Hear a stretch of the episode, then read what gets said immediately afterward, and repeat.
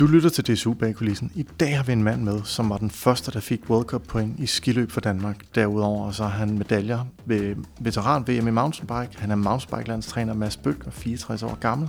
Han fortæller i dag om, hvordan det er at være landstræner og hvordan hans proces og måde at arbejde på er. Det er en super interessant samtale, som jeg håber, du får rigtig meget ud af. Tusind tak for at lytte med, og god lytning.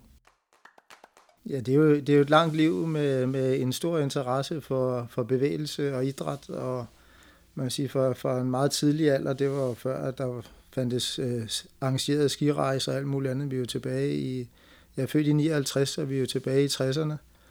Øh, og det var nok mest min far, der fik den der idé med det der med at stå på ski, kunne være spændende. Og så begyndte vi at tage på skiferie og var med Dr. Ackerbæk hed de der rejser, der kørte med tog ned til Italien, da jeg var 5, 6, 7 år. Og jeg, synes, jeg tænkte bare, at det der ski, det var det fedeste. Det ville jeg bare. Så den der tanke eller drøm om at stå på ski har hele tiden ligget der.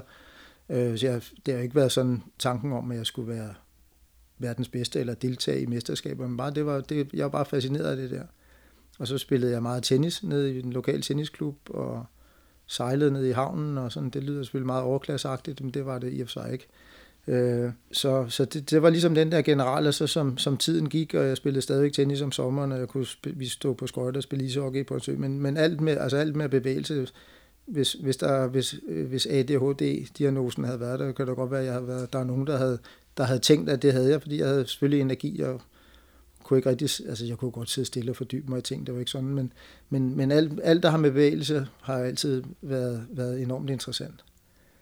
Og så der bliver en 12-14 år, så, så kommer der nogle muligheder gennem Dansk Skiforbund med at deltage i nogle, nogle samlinger, landsholdssamlinger i Frankrig, og jeg bliver mere og mere interesseret i det der ski, og også sådan vil det rigtig gerne. Og selvfølgelig har vi jo en, en, en geografisk begrænsning, og også med sne og med alt muligt andet, men jeg har fandme stået på de fleste bakker, man kunne kravle op og ned af. Der var lidt mere sne dengang øh, herhjemme.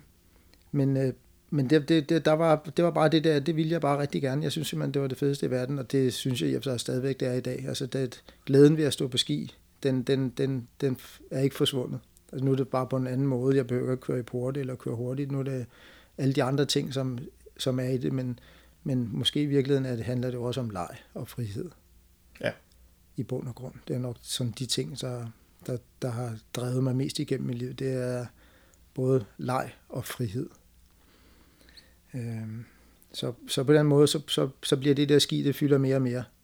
Og, og alt hvad jeg laver omkring, altså så begynder jeg at lave atletik, jeg har lavet, men jeg, jeg kom jo ret hurtigt ind til sådan, jeg ved sgu ikke, hvordan jeg kunne tænke så langt dengang, men det kunne jeg åbenbart, hvor jeg fandt ud af, jamen, det nytter ikke noget, jeg kan ikke stå lige så meget på ski som alle de andre, jeg har mistet alle de, de vigtigste år.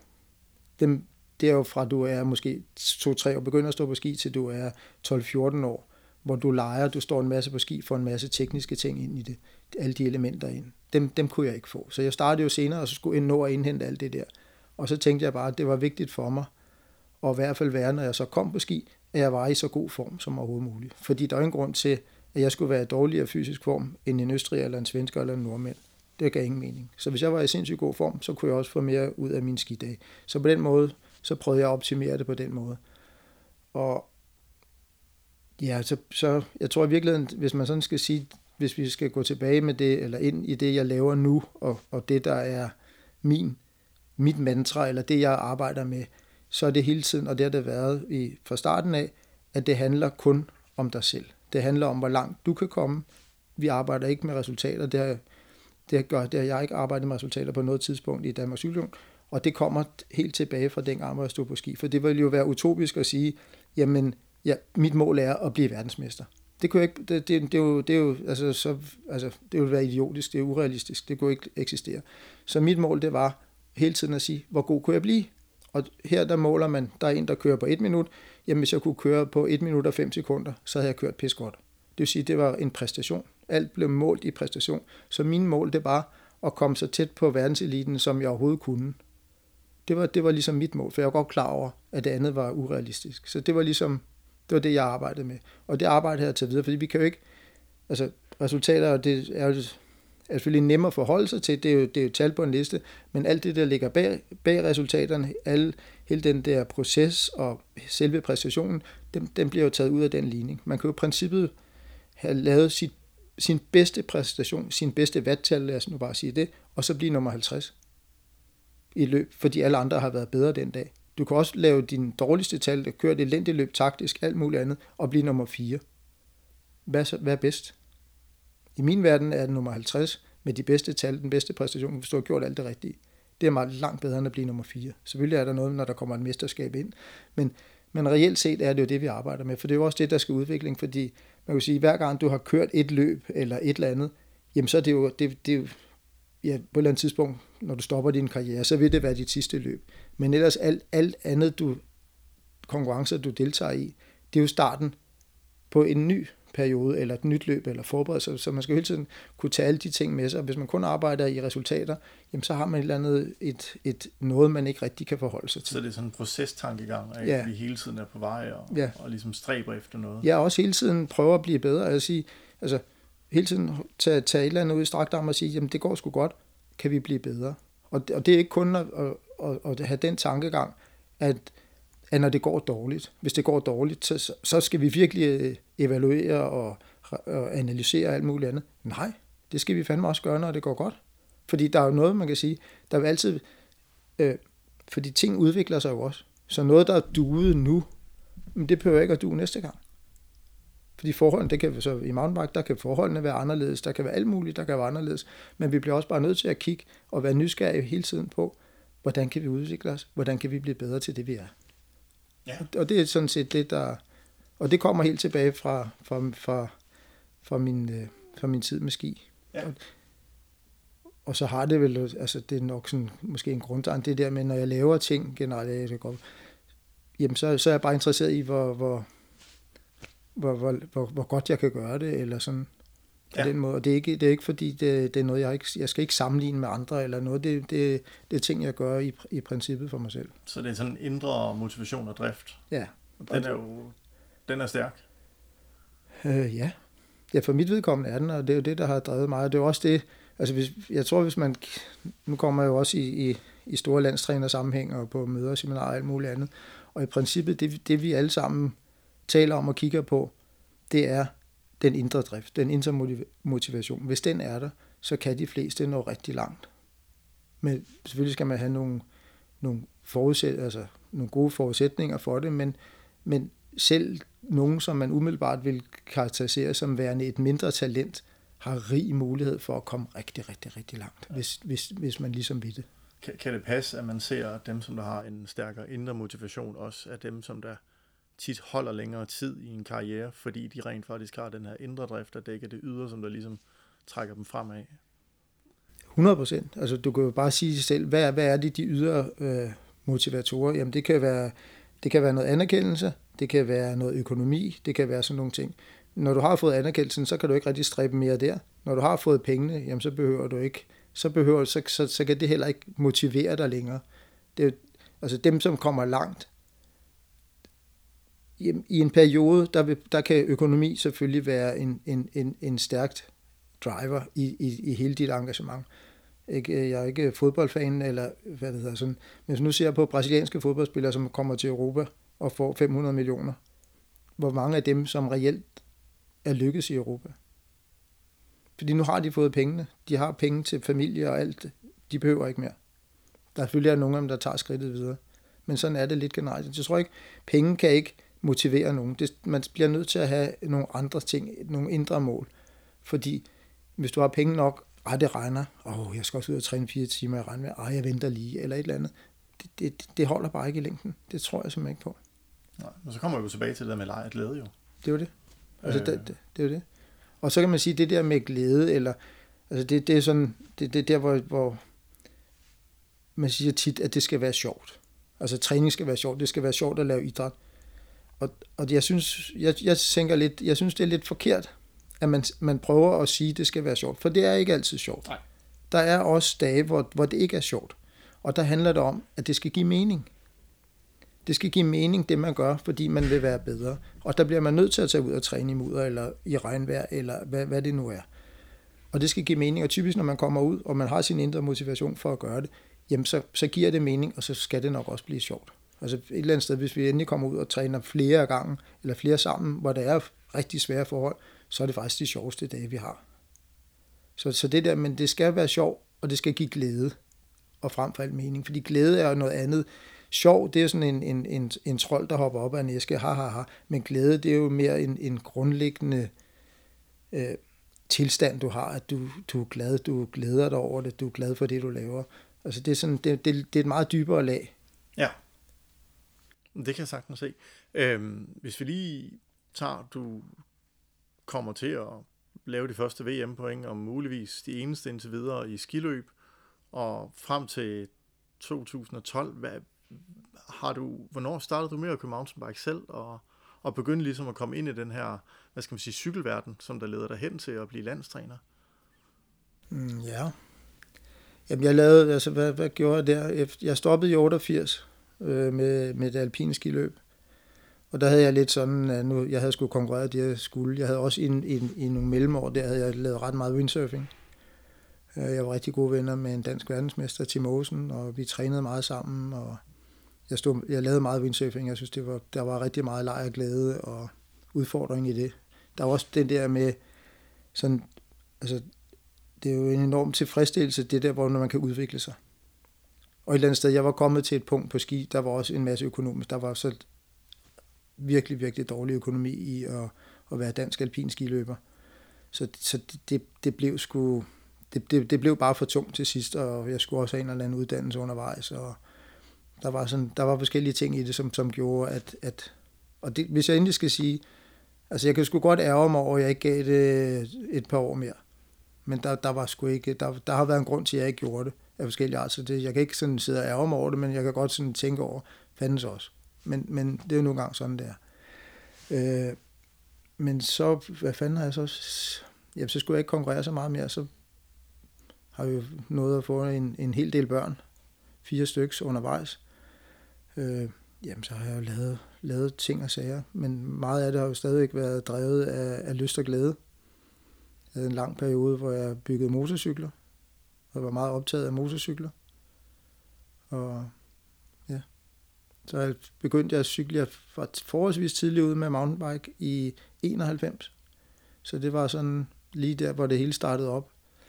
Det var Janis og Lenny Christensen? Ja, jeg, jeg, jeg tror dårligt, de, var, ja, de var nok også lige begyndt at cykle der, men, men det var sådan lige der, hvor det hele startede. Øh, hvor vi var, så var en masse, der cyklede rundt, og det gjorde jeg i, i nogle år, indtil jeg, indtil jeg styrtede og fik en, en, en grim jernrystelse. så stoppede det lidt i en periode. Det, I virkeligheden er det en åndssvær historie, fordi man kørte jo ikke med styrthjelm dengang. Nej. Så vi kørte jo altid uden styrt, eller det, sådan var det bare.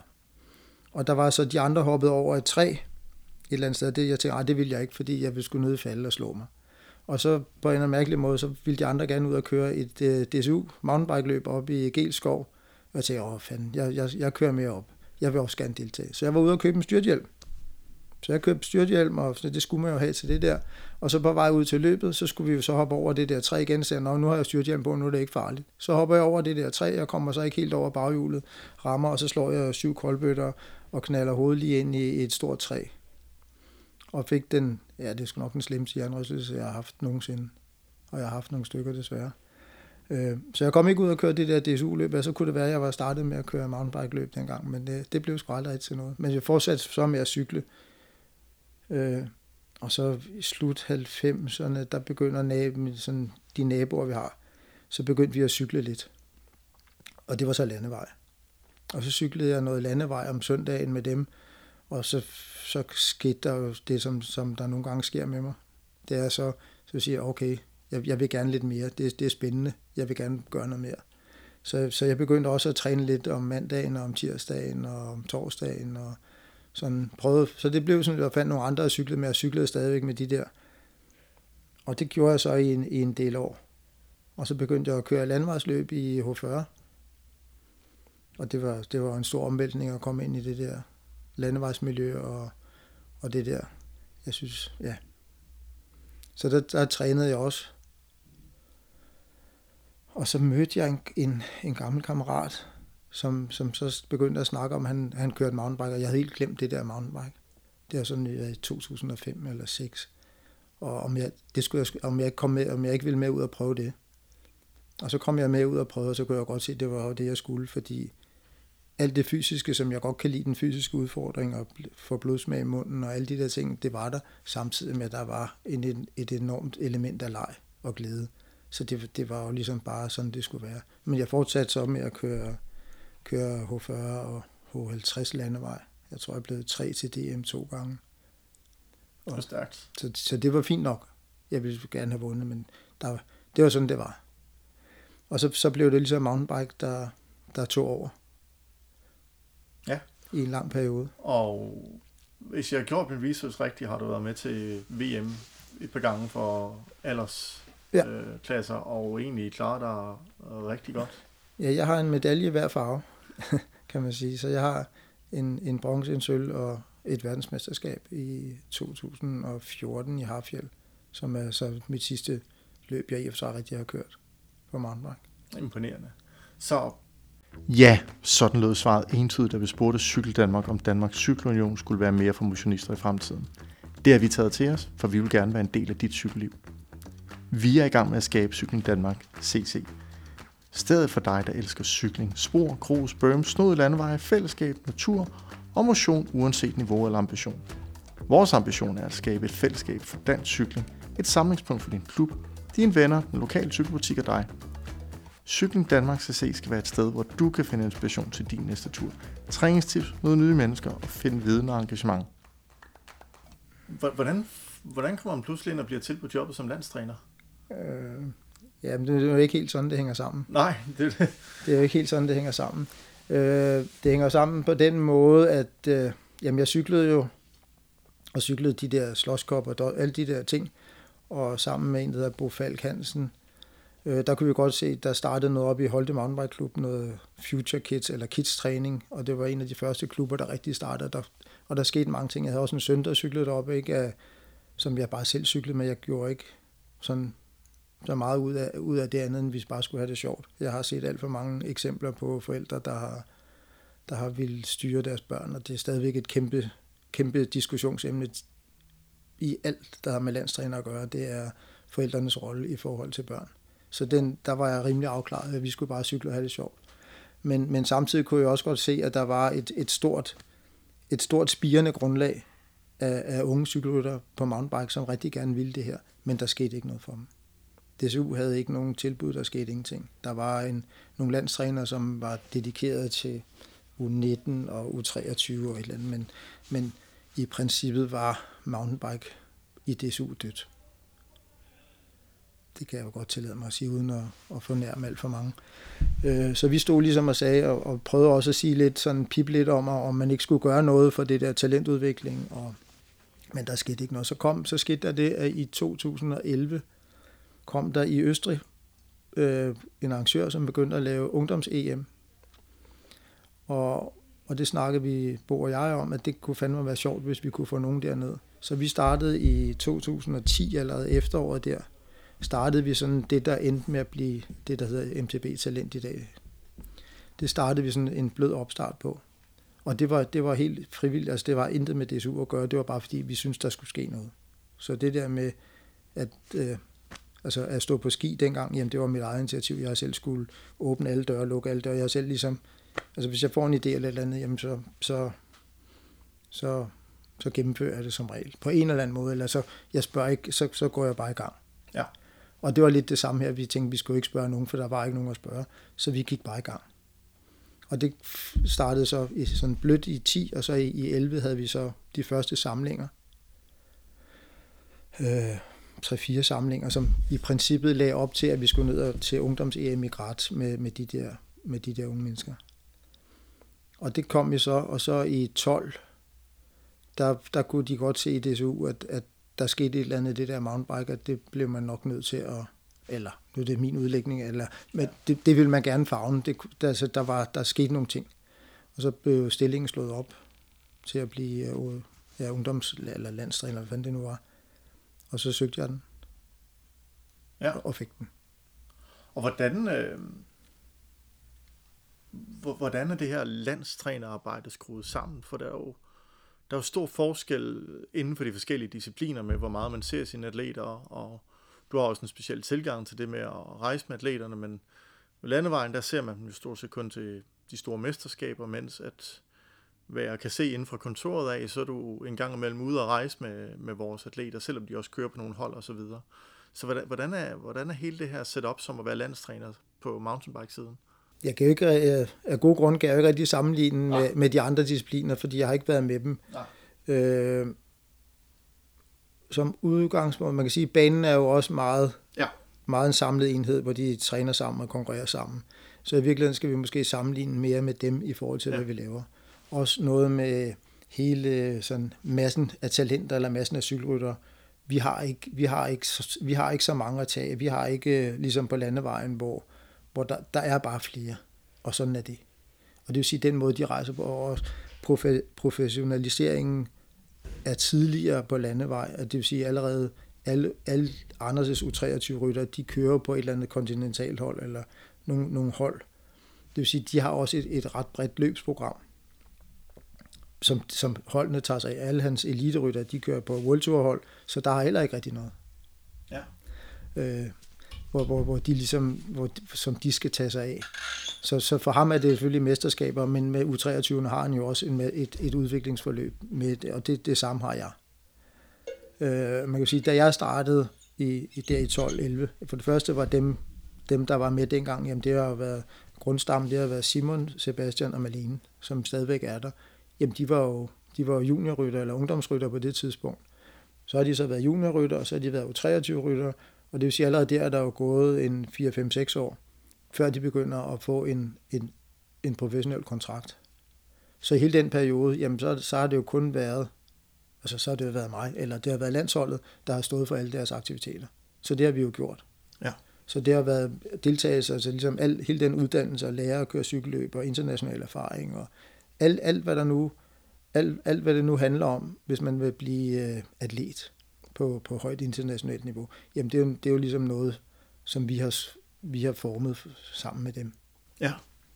Hvordan, øh, hvordan ser sådan en lands, sådan en gennemsnitlig landstræner der ud for dig? Øh, i, i dit arbejdsvirke. Det, det, der var mange, det, det var meget altid job, som der, der er mange rejsedage og så videre, men, men øh, hvad, hvordan, øh, hvordan bruger man tid, når man ikke er sammen med sine atleter, og hvordan foregår det der? Ja, det er sgu, det, det er sgu ret usekset. Der, der, er sgu meget, der er sindssygt meget planlægning.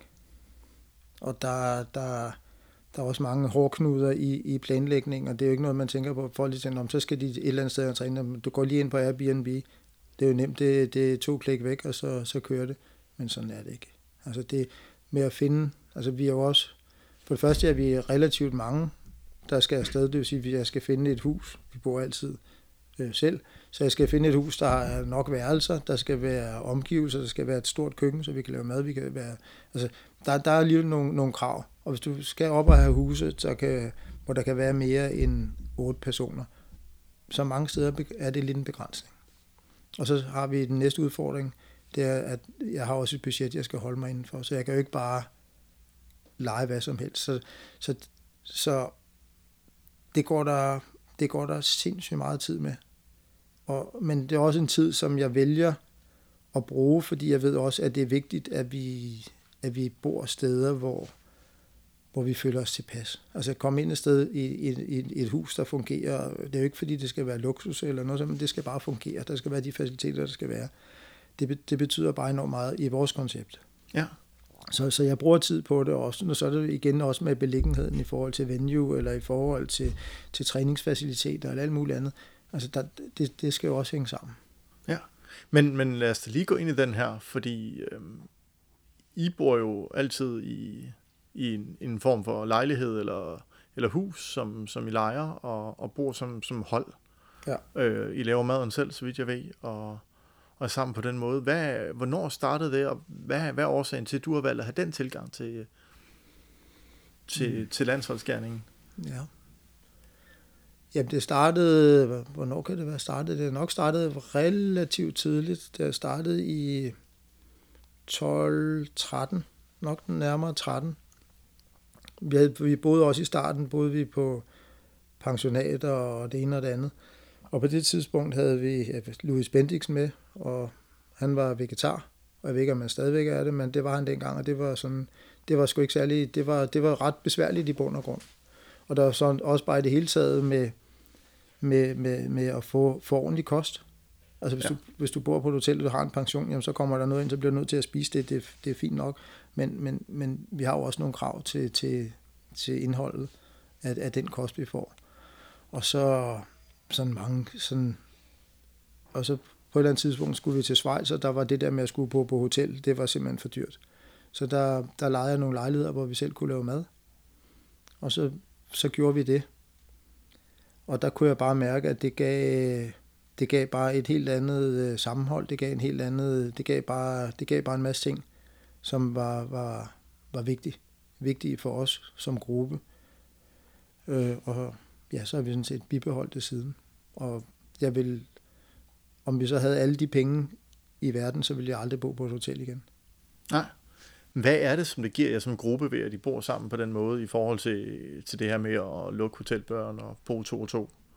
Jamen, øh, jamen det, det er lige præcis det der med, at du lukker hoteldøren, og så er du to og to. Og så er du i et eller andet stort kompleks, hvor, hvor alle dine kammerater, eller dem du er på tur med, jamen de kan bo på alle mulige etager.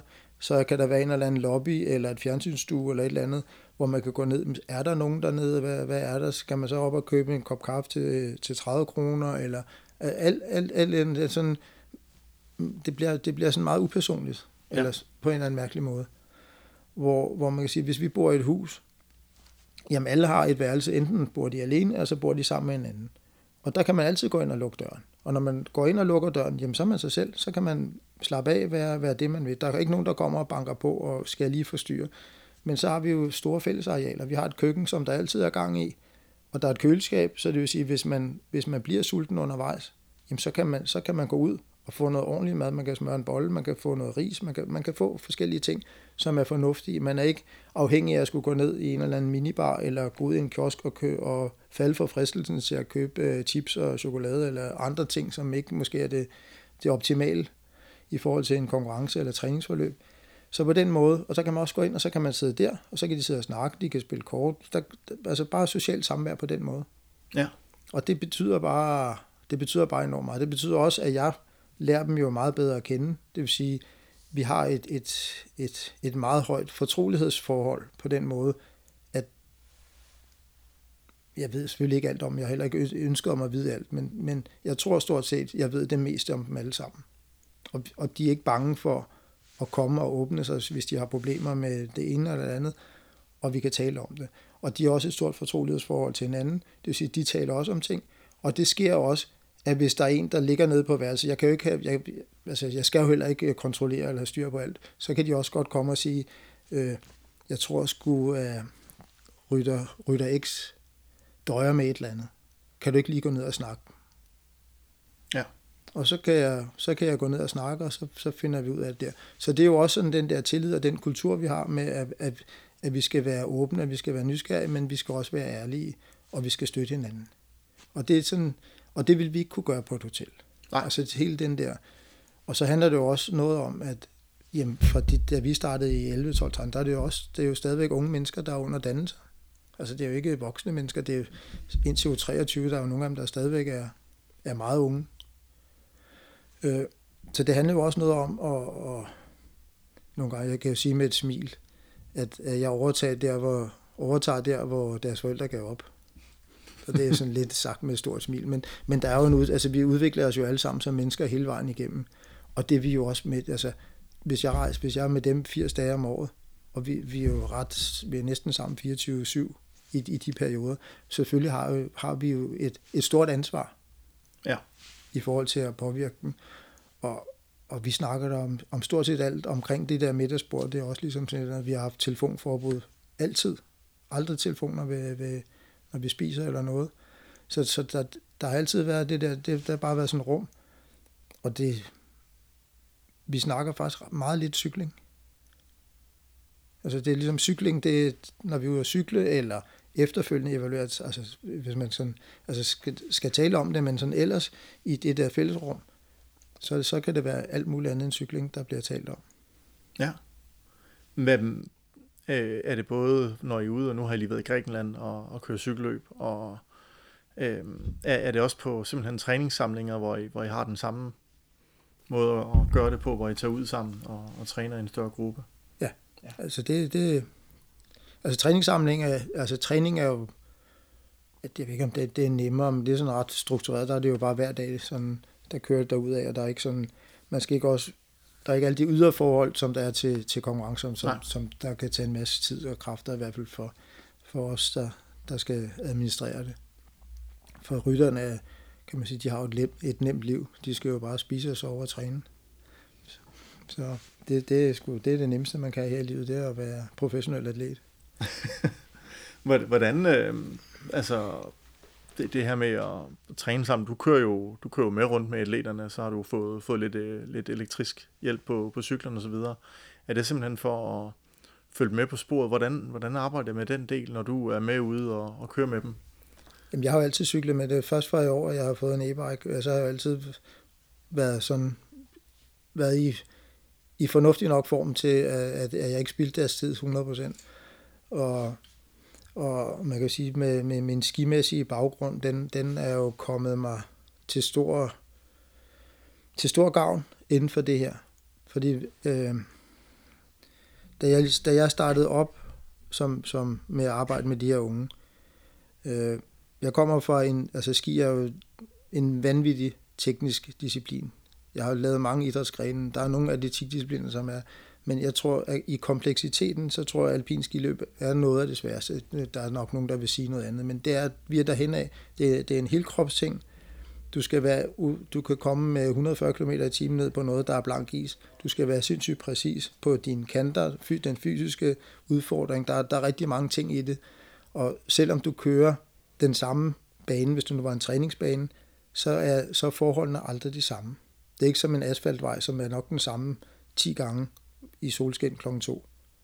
Men, men det forandrer sig hele tiden. Bare der er en, der har kørt, så er der et nyt spor, som, som du skal reagere på, og hele den der følelse. Så, så alt det der tekniske, det har jeg haft en, en altså, det har fyldt rigtig meget i, i min tilgang. Og selvfølgelig har du så et fysisk element ved siden af. Og der kunne jeg bare se, at jeg kom ind i, øh, i mountainbike, at al min tekniske tilgang og min lyst til at udfordre mig alt muligt andet, det bragte mig ret langt i forhold til, til mange andre.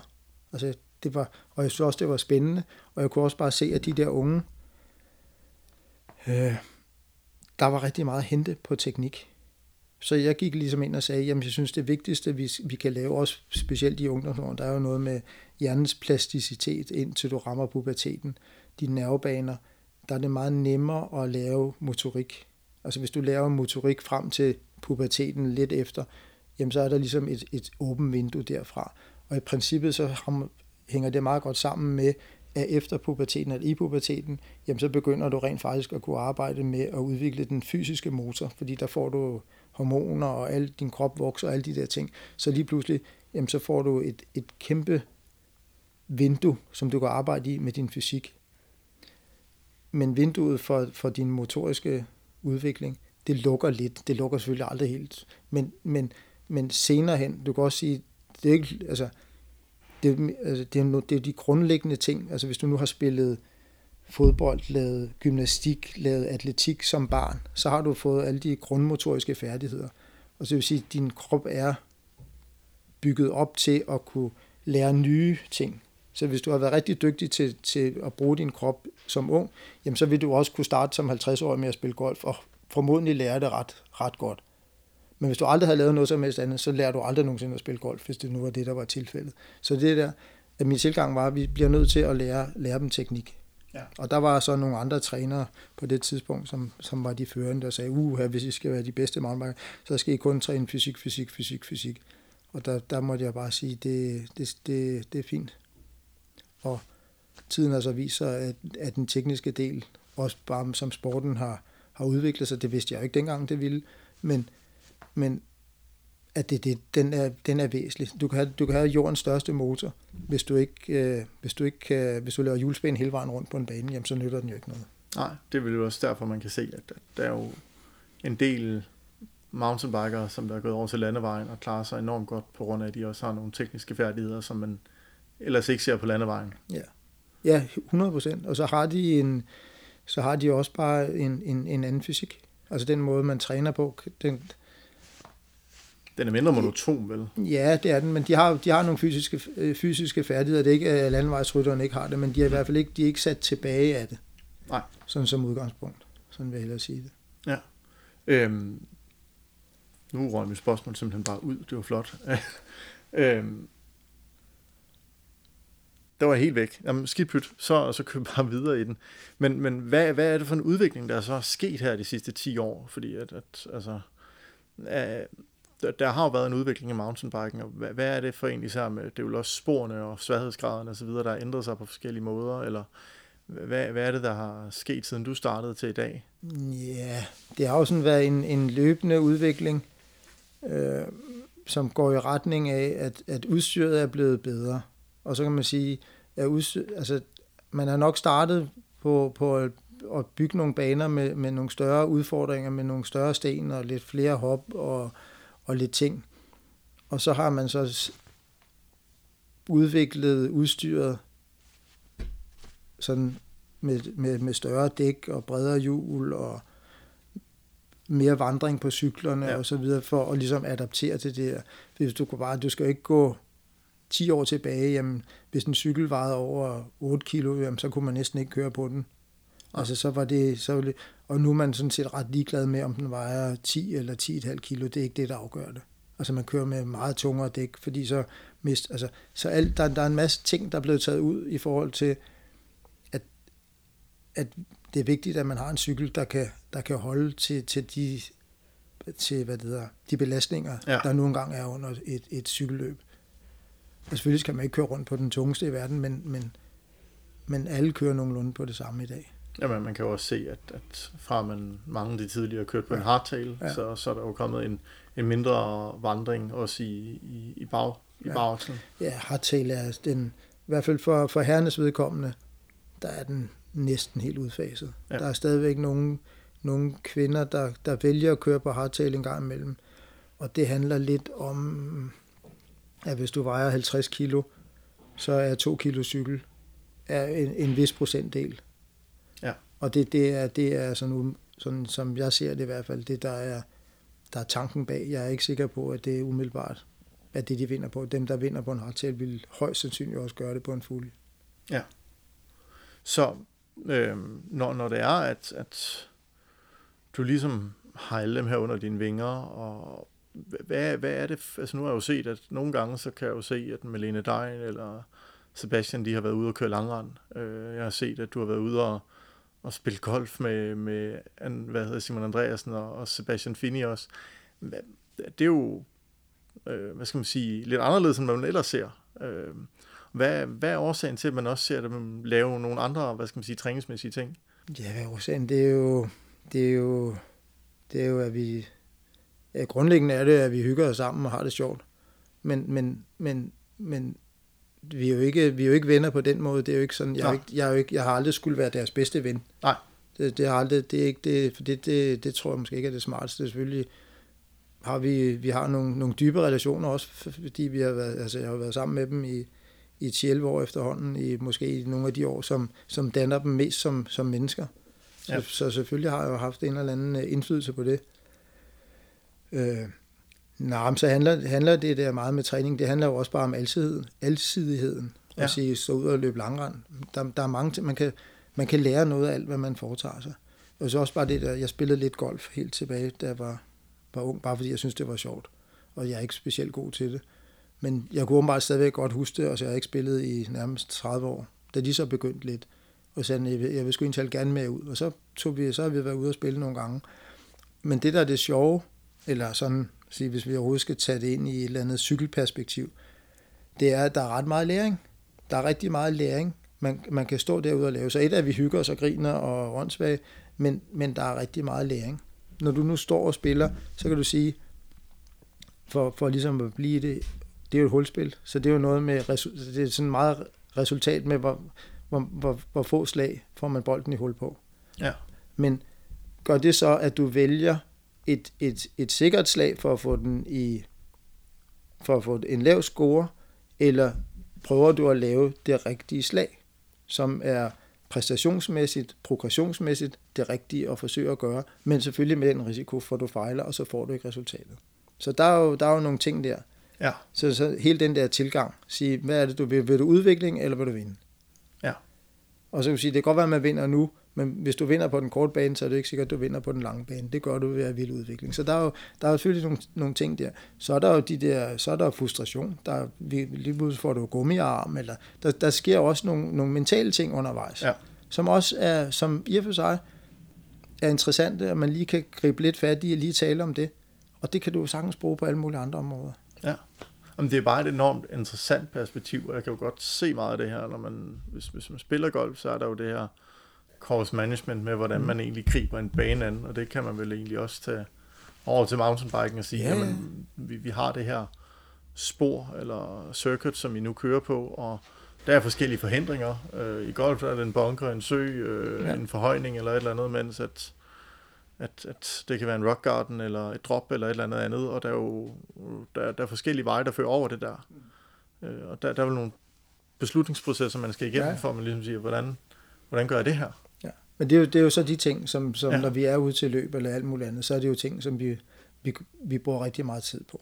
Ja. Det er jo, vi laver track walk, hvor vi ligesom går, hvis det er nye baner, vi ikke kender dem, så går vi dem og kigger på dem, inden vi skal starte med at træne, fordi så har vi allerede en idé, når vi kører ud, hvad, hvad, hvad skal vi gøre. Det er ikke sikkert, at det vi ser uden cykel er det samme, som vi ender med at gøre med cykel, men vi har i hvert fald en idé om, at når jeg kører ud over den kant der, så, så skal jeg holde lidt til højre eller et eller andet, så, så går det ikke helt galt. Men det går, altså, det, det er jo sådan den der tilgang til det. Det er jo også noget, som jeg ligesom tog med mig fra, fra ski, fordi der har man jo, der kigger man alle, alle baner igennem, inden man kører dem. Og det vil Ja. sige, der er jo et rigtig stort element af visualisering, at man skal kunne visualisere den bane. Man skal kunne køre dem, hvis I nu alle, de, fleste har måske set uh, alpin skiløb inden, hvor de står med lukkede øjne og, og laver nogle bevægelser med hånden ja. Og rytme og ligesom hvad vej det går. Og det er jo for- fordi, der spiller de jo bare den der film igennem med, hvordan de skal køre banen. Og det laver vi også. Ja. Så det vil sige, at vi går også ruterne og laver visualisering, og på et eller andet tidspunkt, så skal de jo kunne, når de ligger hjemme i, i sengen, eller hvor nu er, så, så kan de så lukke øjnene, og så kan de køre ruten igennem. Og, og et eller andet sted, jo flere gange du kan køre ruten igennem oven i hovedet, jo bedre kender du den. Og du kan jo også, altså der er jo lavet masser af forsøg på, at hvis man under den der visualisering, hvis man har elektroder på, på, på kroppen, så kan man godt mærke, at de muskler, som man bruger, når man nu kører ud over et hop eller ud over et drop, armene, jamen de, de, de, øh, man registrerer en vis form for hvad det, aktivitet i de muskler. Så, så der sker en masse ting der. Man kan også forberede sig på svære ting mentalt ved at lave den der visualisering. Men det bedste ved det hele er, at du kan jo køre ja, nærmest uendelig mange omgange på en, på en given bane inden et løb.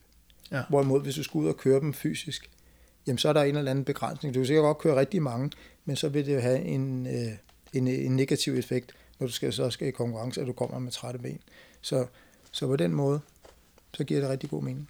Er, er der stor forskel på de baner, man er ude at køre, om man er i Novo Mesto eller i Grækenland i forhold til udformning, eller er der sådan en standard i forhold til, hvad det skal indeholde? Der er ikke, der er ikke nogen standarder. Der er, den, den eneste standard, det er noget med, med rutens længde, at den skal være mellem 3,5 og 4,2 eller andet. Altså, der er Ja. det et andet. Og så har man øh, en, i princippet en, en tidsbegrænsning, at et samlet løb skal vare en time og 25, siger vi bare. Det er ligesom det er de begrænsninger, der er. Der er ikke noget der er ikke noget indhold, om der skal være syv hop og tre rock gardens. Det, det, er, det er op til alle. Og Ja. det er jo sådan set, det er jo sådan set øh, jeg synes, det er enormt befriende, at der er, der er nogle baner eller ruter, som øh, Leogang for eksempel, det, der, bliver, der, der er nogle lange stigninger, det er måske mere en klatrerute.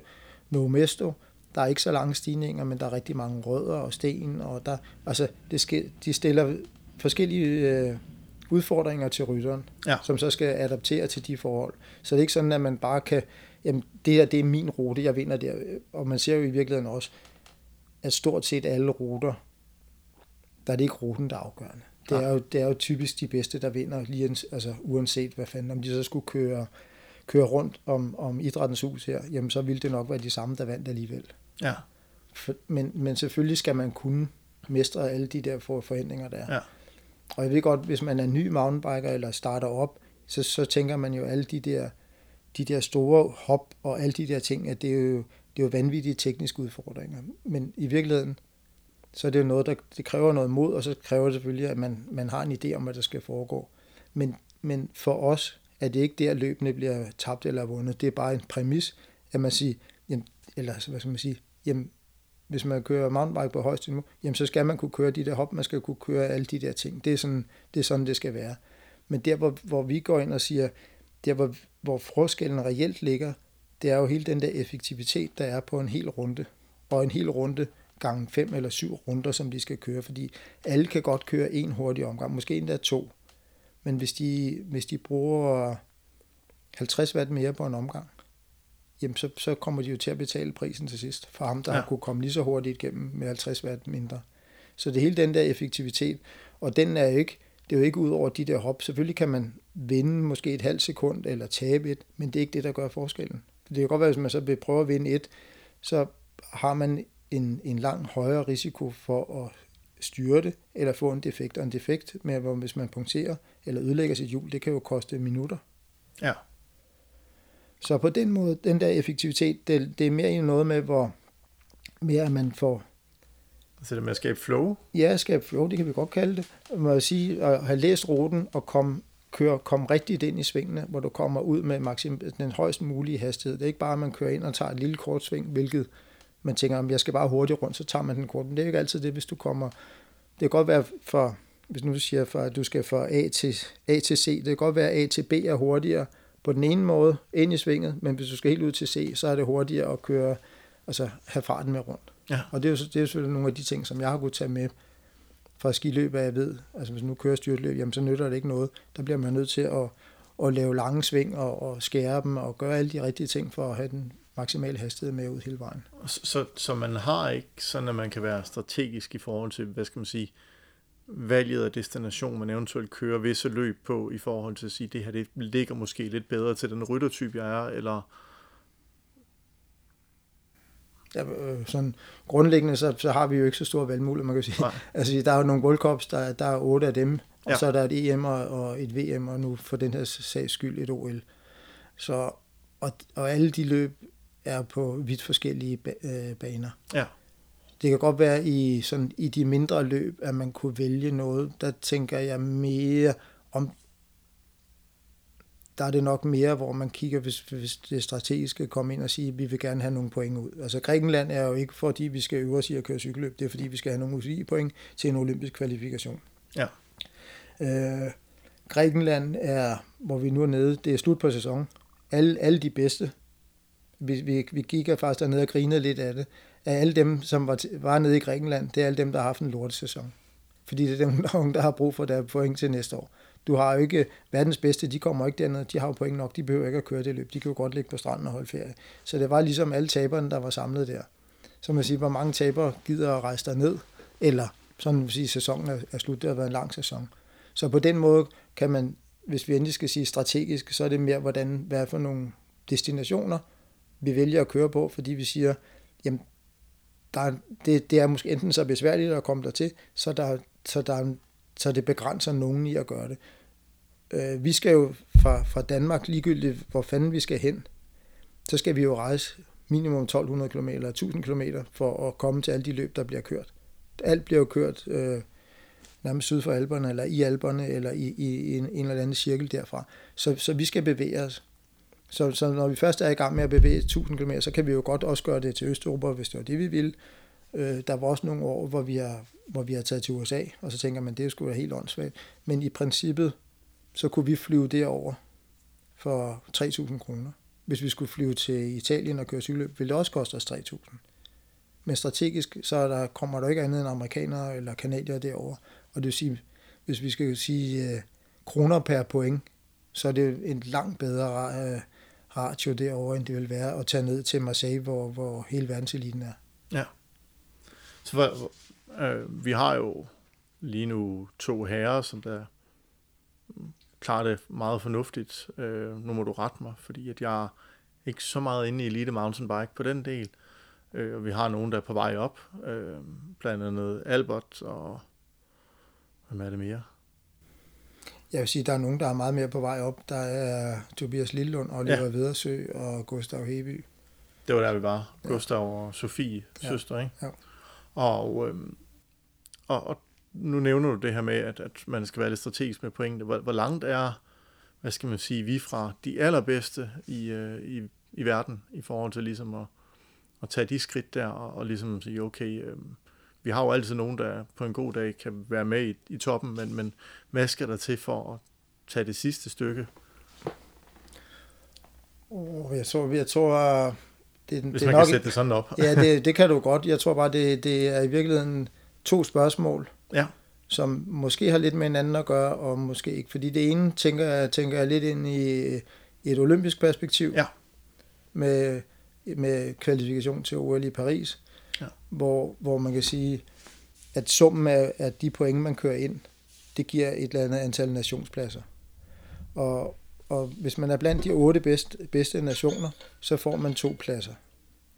Og for kvindernes vedkommende, jamen der er vi, der er vi 100% sikre på at få to kvinder med, uanset hvad der sker frem til Paris stort set. Fordi vi er så mange, de er så mange point foran dem, der ellers ville kunne gå ind og tage den plads.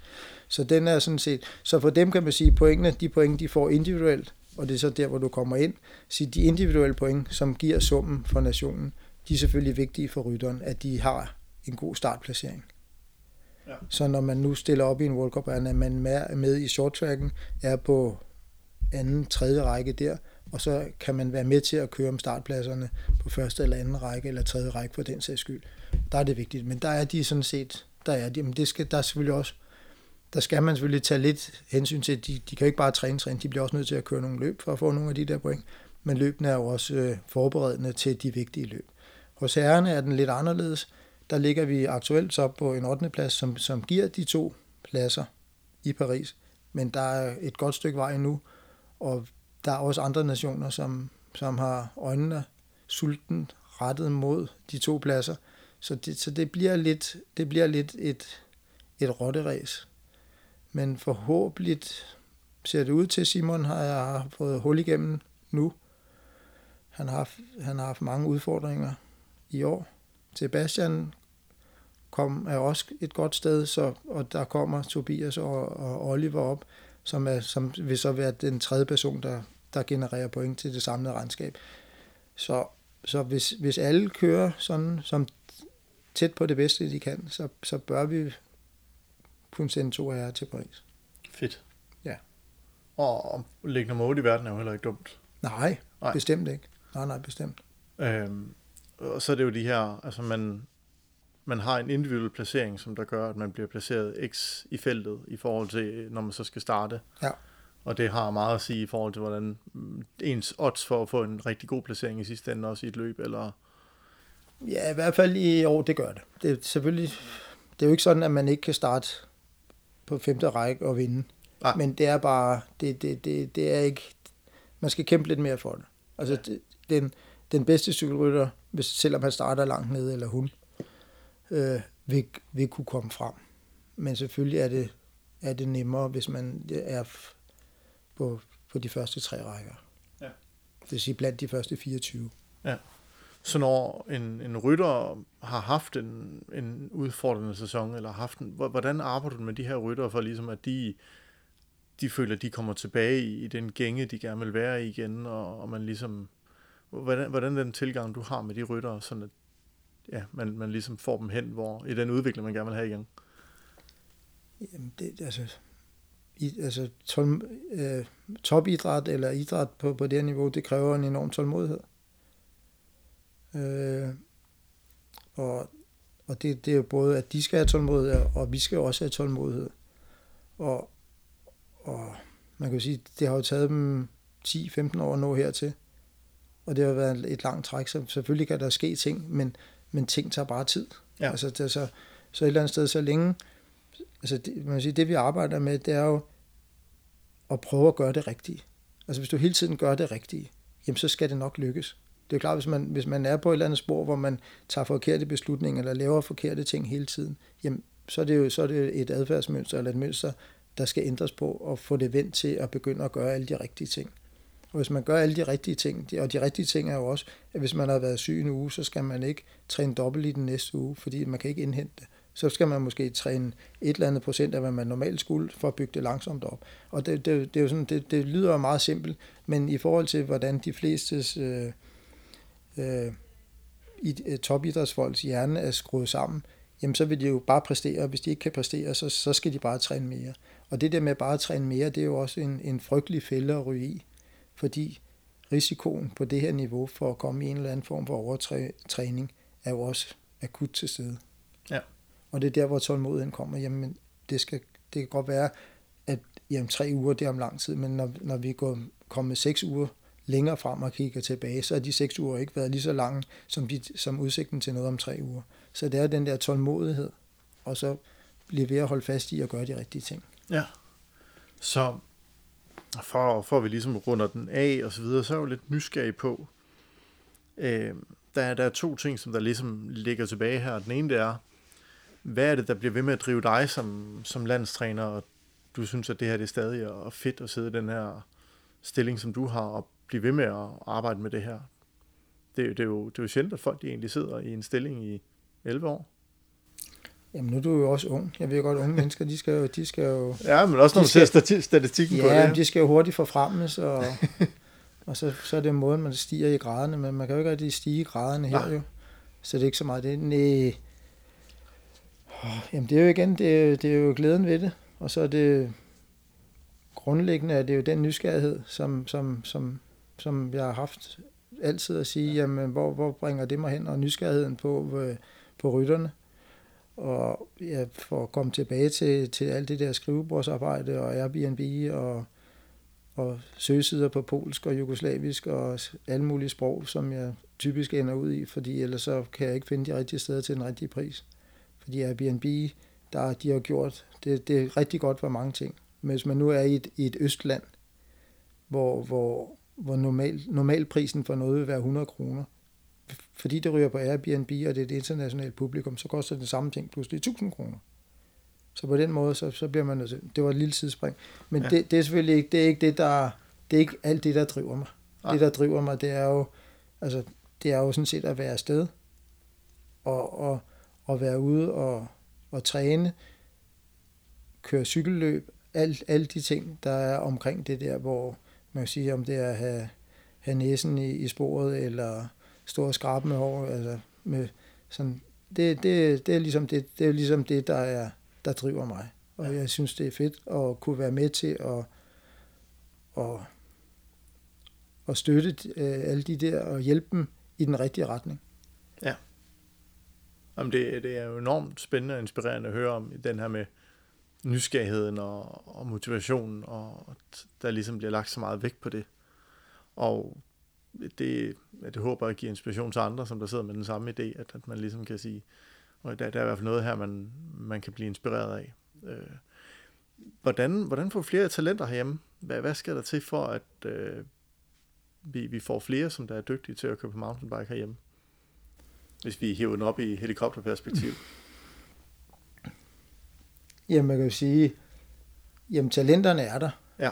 Og, og og det er de jo sådan grundlæggende. Grundlæggende har vi jo, alle idrætsgrene har jo en kamp om talenter. Ja. Og det er sådan lidt, men det er sådan lidt et perspektiv, man måske nogle gange glemmer. At sige, fordi du er cykeltalent, det er jo ikke det samme, som du ikke vil kunne finde ud af. Du kunne lige så godt være blevet fodboldspiller. Der er sikkert mange fodboldspillere, der havde været bedre cykelryttere, eller omvendt, det skal jeg ikke kunne sige. Men, men grundlæggende har vi jo en, en national kamp om ja. de talenter, fordi dem, som, som er, har den genetiske sammensætning, og de kan få en høj ildoptagelse, de kan så godt blive løber, eller de kan blive alle mulige andre ting, end lige præcis cykelrytter. Så dem kæmper vi om. Ja. Så, det, så hvad der så lige afgør, om de vælger den ene eller den anden idrætsgren, der, jeg ved ikke, hvor meget vi kan stille op der. Men, men, men så lad mig omformulere spørgsmålet lidt og sige, hvordan, hvordan sørger vi for, at, øh, endnu bedre forhold eller muligheder for dem, som der godt kan lide at køre mountainbike, ja. og på den måde skaber en grobund for, ja. at der kommer flere ind. Ja, altså det, det vi kan gøre, og, og, og heldigvis er det også det, der bliver gjort, det er, at øh, vi er relativt gode til at tage hånd om de talenter, der, der kommer ind og holde dem fast. Øh, der er, ja, det er jo ved at være landstækkende, at der er klubber, som, som har et rigtig godt børne- og ungdomsarbejde inden for mountainbike. Ja. Altså, der er, rigtig, der, er nogle, der er nogle rigtig store klubber, som gør et sindssygt godt stykke arbejde. Og så har vi et, et talentudviklingsarbejde i, i Danmarks Cykelunion med, med nogle systemer, som, som reelt også fungerer. Ja. Så det er der, vi skal ja, det er der, blive ved med at understøtte det? Ja, og det, og det, og, altså, det, det, det er i hvert fald et område, som, som, som jeg synes, der man, man, man ikke kan gøre for lidt ved. Nej. Altså, der, der må man gerne der må vi gerne bruge så mange ressourcer, som vi overhovedet kan komme i nærheden af på at, at understøtte det der. Fordi det handler jo også noget om, at vi sidder herinde med en viden omkring nogle ting, som de ikke har ude i klubberne. Klubberne har masser af engagement og, og ting, men der er også ting, som, som, som vi ved, som, som de har gavn af at og, og, ja. og, og få blive delagtigt gjort i. Så, så sådan noget som facilitet og forbedring af spor og sådan noget, det er ikke der, hvor, hvor det ligesom mangler? Og der, der er stort set, øh, jeg ved ikke hvor mange, de der, altså, de der officielle spor, der er jo, dem er der jo virkelig mange af. Man kan sige, hvis man endelig skal sige noget mod de officielle spor, så er det, så er det lidt, at, at, at bæredygtigheden i dem er så høj. Det vil sige, de er alle sammen øh, de er bygget med grus og med alt muligt andet, for at de kan tåle belastningen hele året af rigtig mange rytter. Øh, det går lidt ud over, nu er det lidt ud for et, et udviklings- eller eliteperspektiv, jeg taler nu, at det er meget, meget sjældent, at vi kommer ud og kører internationale løb, hvor det hele er så velfriseret. Ja. Og det vil sige, de der naturspor, hvor der er rødder, og der er al, altså alle de der ting, som, som er udfordringer, de, er, de ting er svære at finde. Man kan sagtens finde et stort hop eller en rock garden, det kan man også finde herhjemme. Men, men, men som jeg talte om før, den der effektivitet, det er jo, hvordan man kommer hen over det der. Og, og jeg er stor fortaler i Worldcom og snakker meget med dem om, at de skal lave opkørsler, der er svære. Nedkørslerne, det er sådan set ligegyldigt, det kommer alle ned af. Men så snart at vi kommer, at der er lidt glat, lidt fedtet, der er rødder, der er sten, de skal op over, så, så kan man virkelig se, hvem der, der er dygtige til at køre på cykel, og hvem der ikke er det. Og det vil sige, at det er der, hvor man kan, hvis man er dygtig, kan man lave en forskel. Ja. Og det, det, det tænker de over, at de arbejder, det kommer nogle gange. Problemet er lidt, at øh, World Cup er blevet købt af Discovery. Ja. Og lige pludselig er det kommercielt. Det er, det er meget tv-styret. Og for dem, så vil de gerne have nogle øh, tv-billeder af en eller anden art. I, I princippet, så vil de jo helst, altså også bare for almindelige, der kigger på det, så, så tror jeg, at de har en bedre fornemmelse af cykelløb, hvis der ligger en masse sammen, ligesom på landevejen. Det kan man bedre forholde sig til. Hvis det ligger en og en og en, så er det måske i virkeligheden ikke særlig spændende at kigge på. Og hvis man så har nogle features inde, hvor der er nogen, der lige pludselig skal og løbe, eller de skal et eller andet, så kan det også være, at sporten tager sig dumt ud. Nu siger jeg det lidt i situationstegn, men det er jo bare vilkårene. At det er man ikke interesseret i, eller det skaber for store forskydninger i feltet, så det ikke er interessant at se på. Så det er sådan lidt et, øh, ja sådan et, et, et dilemma på en eller anden måde. Det er sgu interessant. Er der, er der noget her i afrundingen her, som vi mangler at komme ind på? Hvor du tænker, ah, det, det kunne vi godt lige have haft med? Mm, ikke umiddelbart. Nej. Så, så tager vi jo bare en anden dag, hvis det er. Og tusind tak, for at du var med, Mads. Selv tak. Du har lyttet til endnu et afsnit af DCU bag kulissen. Vi sætter stor pris på, at du er nået med så langt, og håber, du kommer med til næste afsnit. Vi arbejder på mange flere afsnit, og hvis du har spørgsmål og er interesseret i nogle flere ting, så er det bare at sende os en mail på community Tusind tak. Hej.